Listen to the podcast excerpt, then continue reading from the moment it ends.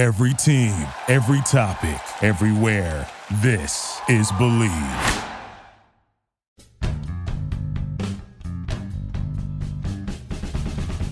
Welcome to the USC Football Podcast on the Bleav Podcast Network, Los Angeles' #1 sports podcast network, the only place with a show for every team in LA and more. We Bleav in our teams. Do you Bleav? Hello, everyone. I'm Nara Weng, and my regular co-host, Scott Felix, is unavailable. So instead, I'm joined this week by former USC and NFL wide receiver Damian Williams. Damian, glad to have you on board. Thanks, Nara, man. Glad to be here. I appreciate it. Damian, let the Trojan family know what you've been up to since your playing days ended. I retired a couple years ago, started a couple companies, had to work through a little bit, try to figure out what I wanted to do, and then landed me at a financial services company doing wealth management and helping small businesses grow their valuation and increase their income. Very cool. And of course, to find our show, you can subscribe and rate our show on iTunes, and then you can find us anywhere you can find podcasts: Spotify, Google Play, Stitcher, Luminary, and TuneIn. And the website for Bleav is bleav.com,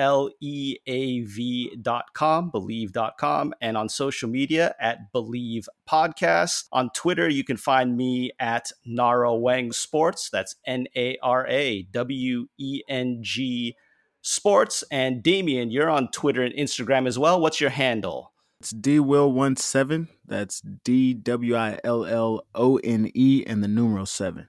All right. So reach out to us if you have any comments that you want to pass along or questions for future shows that we can answer. Please do so. After a huge win over Stanford, USC fans were pumped going into the first road game of the season at BYU. The Trojans had cracked the top 25. True freshman quarterback Keaton Slovis was getting praise from seemingly everyone. Lynn Swan was no longer the athletic director. It seemed like things were looking up for the men of Troy. But on a sunny Saturday afternoon in Provo, Utah, all of the positive momentum evaporated into a cloud of turnovers, sloppy play, and missed tackles as the Cougars defeated SC 30-27 in overtime. Before I go into my rant, Damian, and there's a rant coming, Bleav me, I want to hear from you. What is wrong with USC football? Okay, so we're going to say wrong. When we say wrong, it's more of what we're not used to. I played in the era where, you know, we won the Pac-10 every year. I mean, I think we won like 7 years straight. When I was growing up watching USC, they didn't lose a lot of ball games. We're having decent seasons, but we're just used to winning a lot. And currently we're taking some L's that they're close games, maybe some games that we shouldn't lose. For us, that's what's wrong, is just not winning. That's kind of how we look at it. But I think right now it's just a different time. It's a different era, different situation there. And when kids aren't used to playing in the big games all the time, that's how you start to build wins, playing in those tougher ones. But this is a game against BYU, a team that USC has a lot more talent than. How can you go there after a big win against Stanford? And again, maybe Stanford isn't the same Stanford that they went on the road and got smacked down against UCF, but it's still, how does USC find a way to just do something really good and then come back with a game where they let a team hang in there that's not supposed to hang with USC? I just don't understand that. It's a mindset. It's a tradition. It's something that you got to get used to, man. Playing in those big games, you play in a big game like Stanford and you go and beat them the way that you did. When you come back for that next week, you got to be able to play at that same level. And if you're not used to doing that week in and week out, it's tough to just do it on command. And again, after the Stanford game, we had everyone on Keaton Slovis saying he's the next Sam Darnold. He's awesome. And let me tell you something. He's obviously a true freshman, and everyone wants to blame Clay Helton for everything. And we're going to get to all of that stuff. Bleav me, the Helton hot seat scale results we'll go over that in just a little bit. But before we blame Clay Helton for everything, Keaton Slovis had three terrible interceptions. Basically did not look off anybody, just threw it into a crowd. Listen, a couple of those plays were good plays by the BYU defenders, but If we're going to say that this kid is the next Sam Darnold or the next this and that, then when he has a bad game, make excuses for him. Oh, he's just a true freshman. Oh, he looks like he'll be okay. Listen, he wasn't okay. His first road test, he committed 3 turnovers. He lost the fumble that luckily our offensive lineman jumped on, got sacked twice. And really, the stats aren't necessarily horrible other than the 3 interceptions, but they were critical interceptions, 2 of them early in the game that killed the momentum that we had from, again, a great start, first opening drive. I think what we've learned is that Harrell's script for the first 15 plays is tremendous. Right. We look good, it seems, on those scripted plays to begin every game. But then as we get into the game, BYU is dropping back zone coverage, only 5 in the box, daring USC to run, and they're still disrupting everything we're doing at the line. I mean, Kairos Tonga looked like the next great defensive tackle. He was batting balls. He was getting into the backfield, making tackles for loss. He was all over our guys. It boggles my mind to say that, oh, well, Keaton Slovis gets a pass and all of this stuff, and it's all on the coaches. The players have to take some responsibility. Yeah, absolutely. Absolutely. I'll start with Slovis. Listen, the kid is young, man. He came in, he played great against Stanford, but you go in a situation like that, there's no pressure. Nobody expected him to go in there and do what he did. He played a great game. I think that as you move on, you go to the next game. Okay, people have some film on him. They've seen the way he played. People make adjustments. So I think that, he comes into the second game. The last pick, he tries to fit that in there. Sometimes you're going to make that catch. Sometimes you're not. It was a great defensive play. Ball batted up in the air. They catch that. Even though a lot of people will say, well, that's the one that lost us the game. I'm not so much worried about that one. It's the 2 early picks early in the game. Those type of plays are tone setters, whether they're good or bad. And for us as a quarterback, you can't make 2 mistakes in a row that early in the game. They're costly. They're very costly. Now, back to the adjustments part. I can't say you can't put it all on Slovis.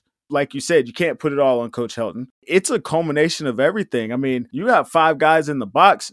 Run the football. That's my 5 versus your 5. Whose 5 is better? And I believe my 5's better in a one-on-one, and we're running the ball. We got to be able to run the ball. And if we're not running the ball well with 5 guys in the box, there's no way you're going to make throws. Those interceptions are bound to happen. Exactly. Everyone's trying to criticize, oh, well, the air raid, they weren't throwing the ball. But this isn't like a traditional air raid, Mike Leach air raid. It's a modified air raid. We use 1 and 2 tight end sets occasionally. Basically, you want to read the defense, and if they're giving you the run, you take the run, which we did. And we did run for 171 yards, which is all right, but it's not as good as it should have been considering the defense that BYU played against us. It's unacceptable to me that they're getting pressure with 3 down linemen as often as they did and beating our line as often as they did in the trenches. It shouldn't have happened. Absolutely. The line, I'm sure that they're going to go back and look at this film and say, hey, there's a lot of things we could have done better. If you can't run the ball with 5 and 6 in the box, you're not going to win a lot of ball games. And it's plain and simple. It doesn't really matter what a defense does. If they can play all game with 5 and 6 people in the box and stop your run, you're not going to be able to throw the ball. Michael Pittman had his best game of the season, 9 catches, just under 100 yards, had a touchdown. I'm still not sure, though, to be honest, that I've ever seen a guy considered reestablished in the field 1 step after he was out of bounds. I was worried that they weren't going to give that to USC, and they ended up doing it. But I can't say that I've ever seen a guy get pushed out on 1 step, and then the next step he's back in as he's catching the ball, and the refs call that being reestablished. Usually, you have to be on the field more, right? Right. My understanding was that, I know in the NFL, you have to, if you go out of bounds, you have to reestablish with 2 feet in bounds before you can touch the ball again. I guess if you only have to have 1 end to catch it, you probably only have to have 1 end to reestablish as well. But I wasn't aware of that rule either. I definitely didn't think we were going to be able to get a touchdown on that. Glad we did. Mike still made a great play.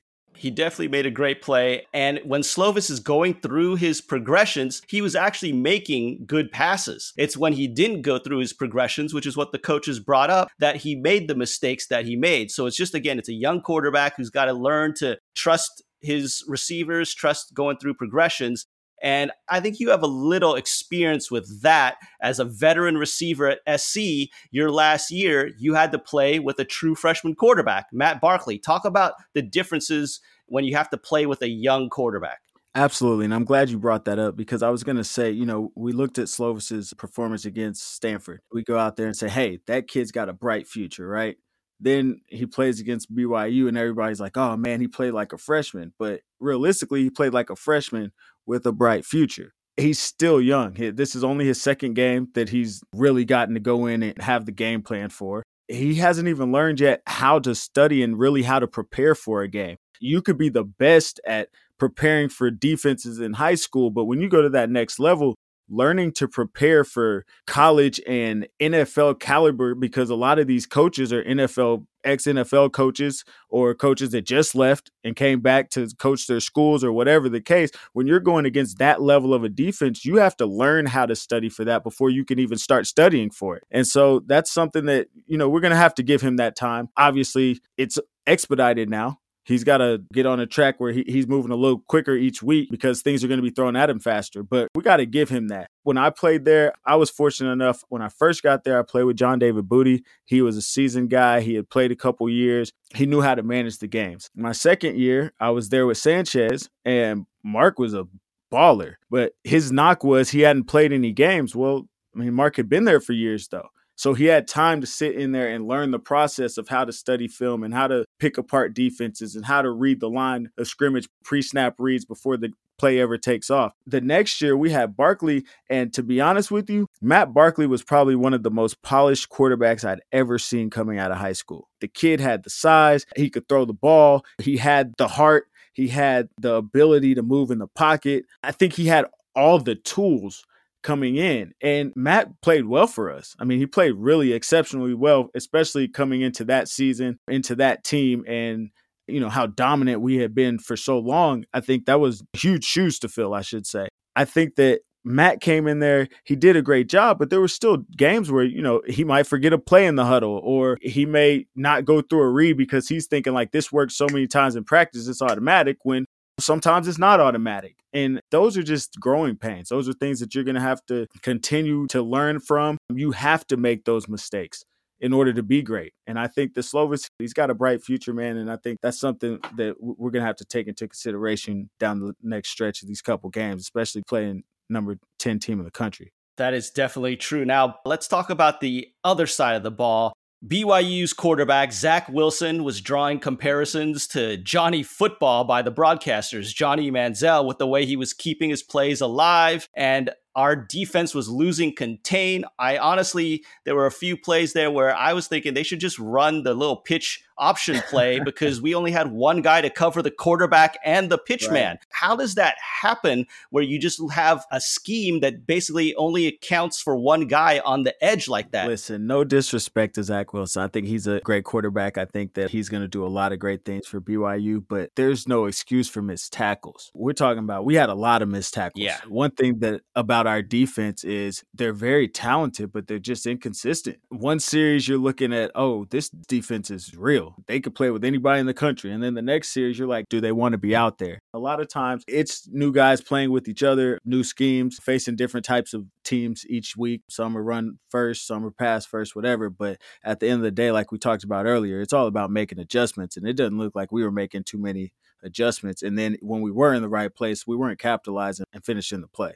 Yeah, it seems like the defense is always just good enough to keep us in it. But then when we need the plays to be made, the tackles to be made, it doesn't get done in the end. Right. It's just that's been a frustrating thing over the last few years with USC football, which leads me to the Helton hot seat scale. Because, again, a lot of the blame for what's wrong with USC football, the constant missed adjustments, missed tackles, offensive inabilities, they seem to be falling on the head of head coach Clay Helton. So every week I've been running the Helton hot seat scale poll on Twitter, where I equate his hot seat to chili peppers, Damian. So here's how the scale goes. At the top, you have the hottest pepper in the world, the Carolina Reaper, at 2.2 million Scoville heat units, which is how they rank the hotness of chilies. Next is the Ghost Pepper, which is over 1 million. and Habanero, 350,000 SHU, and then finally Cayenne at 50,000. The first week, 50% of the vote came in at Carolina Reaper. Wow. And then we beat Stanford, and Ghost Pepper won the vote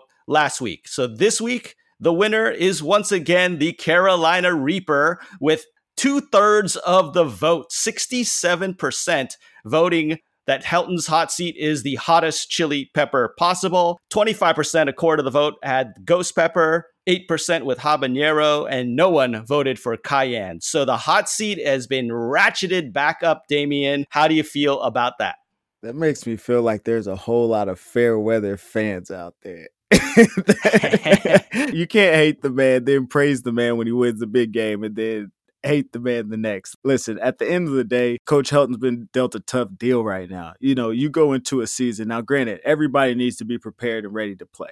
But you go into a season thinking you got a guy that's coming back. He's played a year. He's our guy. And then he gets hurt. Okay, switch the game plan up. We got to put in somebody else. We go in there and, hey, we do a good job. Next week, okay, cool. I got to manage getting this team back off this high, making sure we get down to business. And that's not always on the coach. Like we said earlier, sometimes the players got to take some onus too. I think that anytime you're in a position like Coach Helton is, I mean, you're the coach at USC.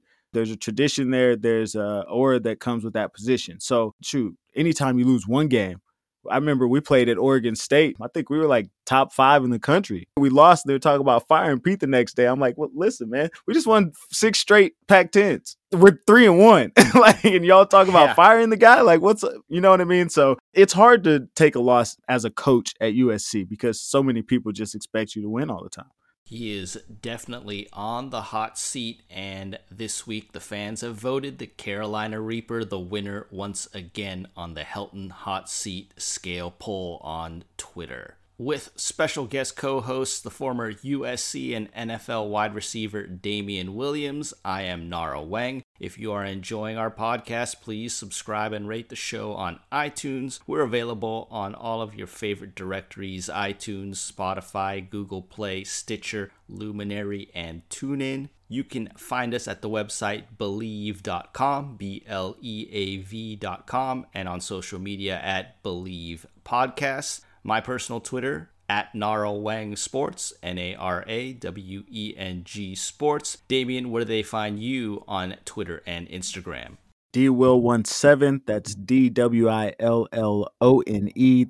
7. All right, now let's move on and preview the upcoming matchup. You already mentioned it, the 10th ranked team in the country by the AP, number 11 in the coaches poll, the Utah Utes, the Pac-12 conference favorite, the top ranked team in the conference currently. This Friday night at 6 o'clock Pacific time on FS1 and locally on 790 AM radio. It's going to be the Utes' first conference game, their first game out of the state of Utah because they played at BYU to open the season, and then they had 2 home games against Northern Illinois and Idaho State, and they have looked good so far against lesser competition. What can we expect out of the Utah Utes making their first road trip of the year? I think that if they're the team that everybody thinks they are, if they're the team that everybody expects them to be, they're going to play really solid football. When you're a top 10 team, it shouldn't matter where you play. It shouldn't matter what the scenario is, what the situation is. It's a business trip. You go in there to handle business and get back out of there. And I think that regardless of what they do offensively, that defense is pretty stout. And I think that they're going to come in and give us their best effort. Yeah, let's talk about that defense. They had 4 preseason first-team All-Pac-12 guys, defensive end Bradley Anai, D-tackle Leki Fotu, safety Julian Blackman, and cornerback Jalen Johnson. Arguably the best defense that Kyle Whittingham has had in his 15 years as head coach at Utah, and that is saying something. Absolutely. I think the best thing about them is the way that they move together. A lot of guys are active, and it's not just those 4 guys. A guy like Devin Lloyd comes in. He's got 10 tackles, couple sacks over the last couple weeks. They've got guys always on the move, and I think that that's one thing that's probably the best thing about their defense is that people can't really get a beat on them. Yeah, their defense is swarming. They get to the ball. They hit hard. It's basically everything you want out of a defense. It really is. Right. So let's see how the young quarterback Keaton Slovis deals with it. Can our wide receivers get open? Can we run against this team? They've been stout against the run so far this season. And again, with the air raid, we're going to see how they line up against us. Are they going to go man? Are they going to go zone? It's up to the young quarterback to read and react to what he sees out there. On the other side of the ball for Utah, a lot of senior leadership at two crucial positions, the quarterback Tyler Huntley and the running back Zach Moss. Both of those guys have gotten off to great starts so far. What can we expect to see from the Ute offense? Probably a heavy dose of Zach Moss. The kid's good. I like the way he runs. I think he's almost 100 yards every game, at least a touchdown in every game. He's the real deal. And I think that if I'm looking at our defense and seeing how they're missing all those tackles, I'm going to give them a heavy load of my running back and see if they can stop him. You are absolutely correct. I see that as well. And Tyler Huntley, he's had some issues in the past, but now as a senior, it seems like he maybe has figured everything out, a good athletic quarterback. And as we've seen in the past, even last week, USC has difficulty with athletic quarterbacks who can get out of the pocket and make things happen. Absolutely. The biggest issue with athletic quarterbacks, especially in college, is third downs. They can extend plays and they can also run to beat you on third down, which poses a whole lot of problems when you're trying to scheme for a team. Traditionally, on a third down, if you're not worried about somebody running, you're good money. You can kind of sit back in your sets, maybe play some zones, whatnot. Or if you got really good corners, you can play man-to-man and blitz and hope your safety does well over the top. But when you're playing a mobile quarterback, that's another situation that you have to account for. And Tyler Huntley, those guys are going to make plays if you let them. So what is it that USC has to do to come out victorious at home on Friday night?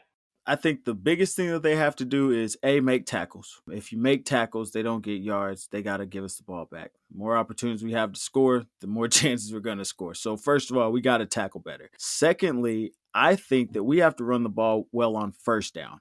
Our line needs to put some pride behind their name. They're some big boys. They're talented, and they need to go out there and show that. And so they need to be able to establish who we are from the jump. On first downs, we need to be 3-4 yard runs, 4 yards, four to scores. Like we say, you get 4 yards on every rush, you'll score a touchdown. So we need to be getting at least 4 yards on first downs, and that'll make it easier for our freshman quarterback on second and third down to move the ball. I am totally with you on that. I also think that we have to find a way to spread the ball around. We have a great group of wide receivers. Let them make plays. Get these slant throws where they can get some run after the catch. Get the ball out to Stephen Carr on a swing pass. Get that guy out into open field. Right. I think that way we can show a little diversity, keep them on their heels a little bit defensively, and then that can set up the little play action where they might get too aggressive. And you can kind of fool them and go deep with one of our receivers streaking down the sideline or in the seam, something like that. That's what you would always look for, right? Trying to get to a defense late in the game. Yeah, absolutely. But like you said, play action. The key to play action is they got to respect the run, and we're going to have to run the football better. If we can run the football on the early downs, then that'll set them up to kind of lull them asleep and take those bigger shots down the field. But if we can't run the football, there's no throwing lanes there's not going to be any passing lanes for a quarterback to throw. If they don't respect our run, if they can stop us with 5 and 6 people in the box, then there's no way that we're going to be able to throw the ball later in the game. And finally, I want to just bring up the fact, again, this is a Friday night game in Los Angeles at the Coliseum.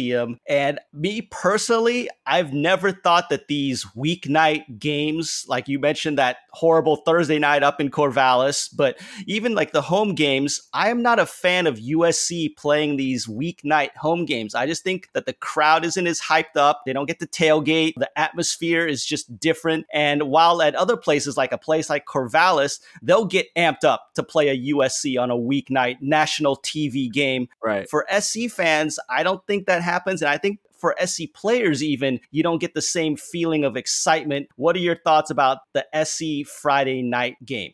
I'm not a fan of weekday games anyway, mainly just because you're not going to get the maximum potential out of everybody because people haven't had time to recover. When we played Thursday night games in the NFL, I hated them because we didn't have enough time to physically prepare. I think that the biggest part of college football is the tailgating, man. The people getting hyped before the game is what brings the energy to the game. You know, people getting off of work on a Friday, kind of sitting in traffic to even get to the game, and then they may not have as much energy. So I'm not a big fan of those games either. But at the end of the day, your schedule's your schedule, and you got to play it. We got to come ready to play. Even if the crowd's not bringing the energy, which I'm sure we will, the players got to bring it themselves. Yeah, we'll see the self-motivation out of USC players because it's going to be a late arriving crowd. I mean, 6 o'clock, we all know what LA traffic is like. You're going to have a lot of fans who are still going to be stuck trying to make their way to the Coliseum at that time. You know what? Maybe SC just needs to get off to a bad start because that's what happened against Stanford. Right? And we turned it around. So let's just start badly for like the first quarter. And then once the fans are settled in,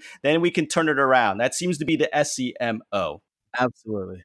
I am joined by Damian Williams this week, the former wide receiver for SC and in the NFL, mainly with the Tennessee Titans. I'm Nara Weng. You can find us on iTunes, Spotify, Google Play, Stitcher, Luminary, and TuneIn, all your favorite directories to find podcasts. And please subscribe and rate our show. And the website is Bleav.com, Bleav.com. And on social media, it's at Bleav Podcast. My Twitter is at Nara Weng Sports, Naraweng Sports. Damian, where do they find you on social media?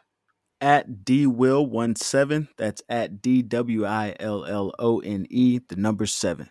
So now, Damian, we're going to get to the super fun predictions segment of the show. So let me break it down on how this works. So basically what I've been doing is with Scott, we've been keeping track of our predictions to see how we're doing. We haven't been doing great. Spoiler alert. Okay.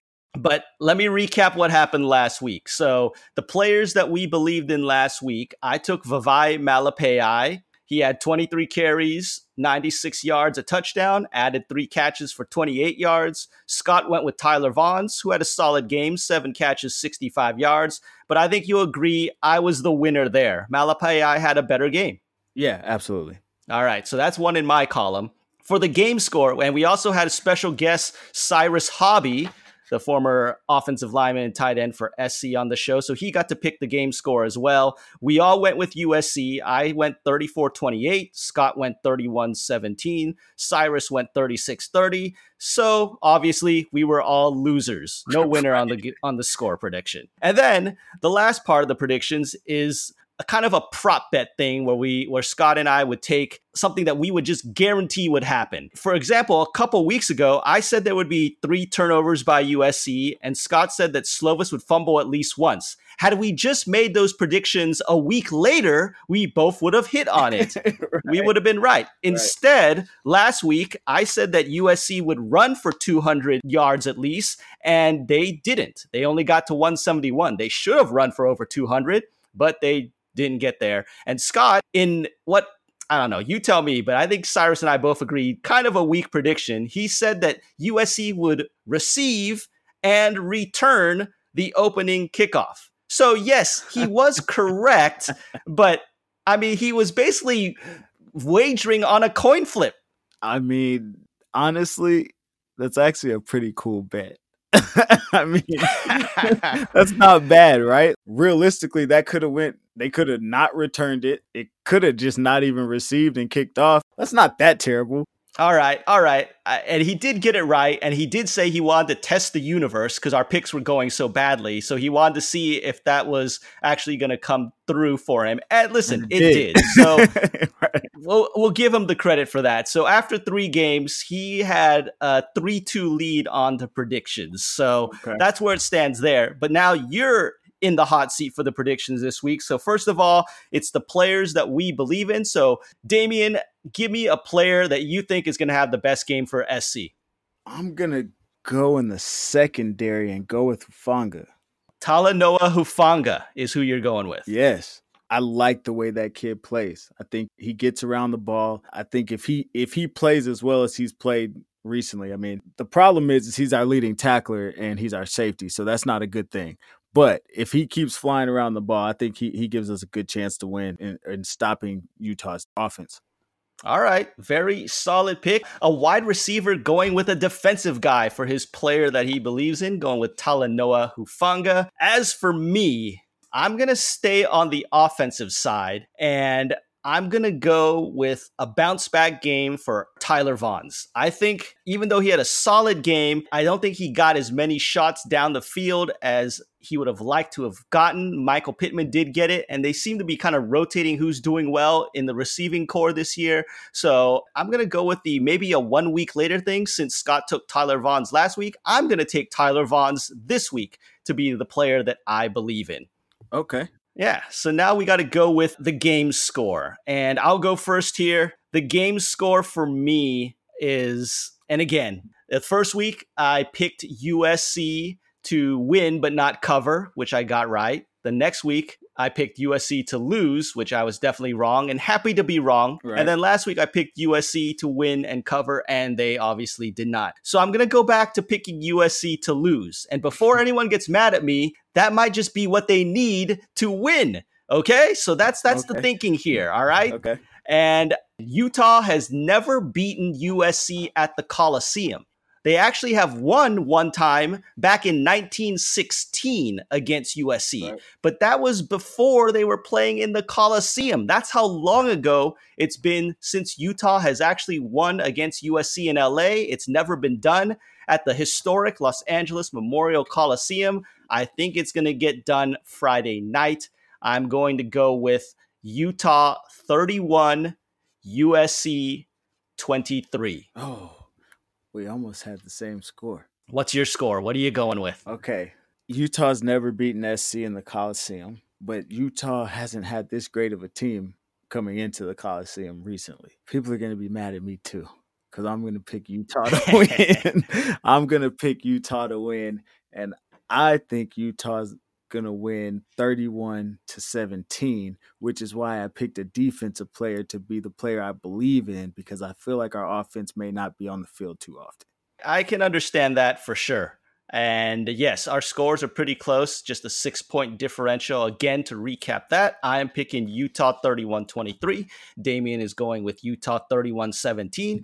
Don't be angry with us, USC fans. Again, we are here to give you the unbiased, objective opinions of what we think is going to happen and our analysis of what is going to happen. So in this case, we both happen to think that Utah is a really good team that is going to come in and beat USC. And again, I'm hoping that just like I was 2 weeks ago, I will be dead wrong, and I'll be happy to be dead wrong. Yeah, me too. I'd be glad to be wrong. I can't believe we picked the same points. Yeah. That's pretty good. Great minds think alike, Damian. Come on. Let's be honest maybe here. Maybe so. You gave him an extra touchdown. Yeah. And now it's time for our final prediction, which is usually it's Scotty's sure thing and Nara's no doubter. We again take a prop bet that we think is going to happen and go with that and basically guarantee that it's going to happen. And since there's no Scotty's sure thing, I thought that we should give you Damian's done deal. How does that sound? I like that. Damian's done deal. Love it. So Damian, what is the done deal guaranteed prediction for you this week in this game? My done deal guaranteed prediction may sound crazy based on how I think the game's going to go, but it is college football and people bounce back. I think USC's defense gets 2 turnovers. Okay, so 2 takeaways by the USC defense. Yes. Okay, so are we going to count special teams if they happen to like fumble a return? Does that count or not? We ought to be specific here. Is it just defense or is it count with special teams? I feel like special teams counts, right? It's up to you. I'm giving you the call here. Is it just straight defense or are we including special teams in the total? It's 2 of them. Yeah, let's include special teams. I got a better chance of it happening. Smart move by Damian Williams. So if USC, as long as USC gets 2 takeaways, then you will be correct on your Damian's done deal. Perfect. So Nara's no doubter. And again, I'm using the strategy of what I picked the week before, maybe coming true a week later, but it's going to be kind of reversed because last week I said USC would rush for at least 200 yards. This week, I'm saying Utah is going to rush for at least 200 yards. Ooh. I think Zach Moss goes bananas and gets probably around 140 to 150. Tyler Huntley maybe comes in with, after sacks, maybe about 20 to 30. And then some of the other guys come in off the bench and get enough to put them over 200 yards rushing in the game. Let's recap our predictions. The players that we Bleav in this week: Damian going defensive with Talanoa Hufanga. I am staying on the offensive side with Tyler Vaughns. On the game score, I went with 31-23 Utah. Damian, 31-17 Utah. And then my Nara's no-doubter, Utah rushes for at least 200 yards, and Damian's done deal is going to be 2 turnovers by Utah, 2 takeaways by USC's defense /special teams/whatever. Absolutely. So there you go. And again, the weekly disclaimer that if you use our predictions for your betting purposes, that is on you. We are not responsible for any losses you may incur. These are strictly for entertainment purposes only. Absolutely. But if you win, I mean, feel free to donate. See, you're right along with Scotty. That's what he says every week. That, hey, if you win, you should be helping me out with a little kickback. You know, why not? We're not going to turn it down, but we're not taking the blame for anything that might screw you up, because these are right strictly for your entertainment value. And again, I hope that you had a great time listening to us this week. If you enjoy us, please subscribe and rate the show on iTunes. We are available on the favorite directories for podcasts: iTunes, Spotify, Google Play, Stitcher, Luminary, TuneIn. And the website is Bleav.com, Bleav.com. And on social media is @BleavPodcast. You can find me on Twitter @NaraWengSports, NARAWENG Sports. Damian, where do they find you on Twitter and Instagram? @DWill17. That's DWILLONE and the number 7. And so just before we get ready to get out of here, I also want to let everyone know that you can now also find Damian on the Bleav Podcast Network, because you're starting up a Tennessee Titans podcast. Is that correct? Yeah, man. We just had our first one yesterday, me and a high school buddy of mine, Kobe Paxton, and we just started up. Hopefully the guys come out and listen to us. It's called the Washed Up Podcast. The Washed Up Podcast. So you can catch that on the Bleav Podcast Network as well. So for my special guest this week, Damian Williams, I'm Nara Weng. Thanks for joining us for episode 4 of the USC Football Podcast on the Bleav Podcast Network, Los Angeles' #1 sports podcast network, the only place with a show for every team in LA and more. We Bleav in our teams. Do you Bleav? We hopefully will Bleav in USC a little more after this week's game. But regardless, remember to always fight on. I Bleav.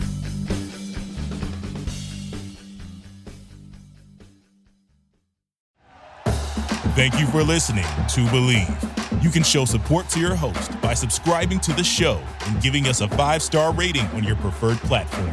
Check us out at Bleav.com and search for BLEAV on YouTube.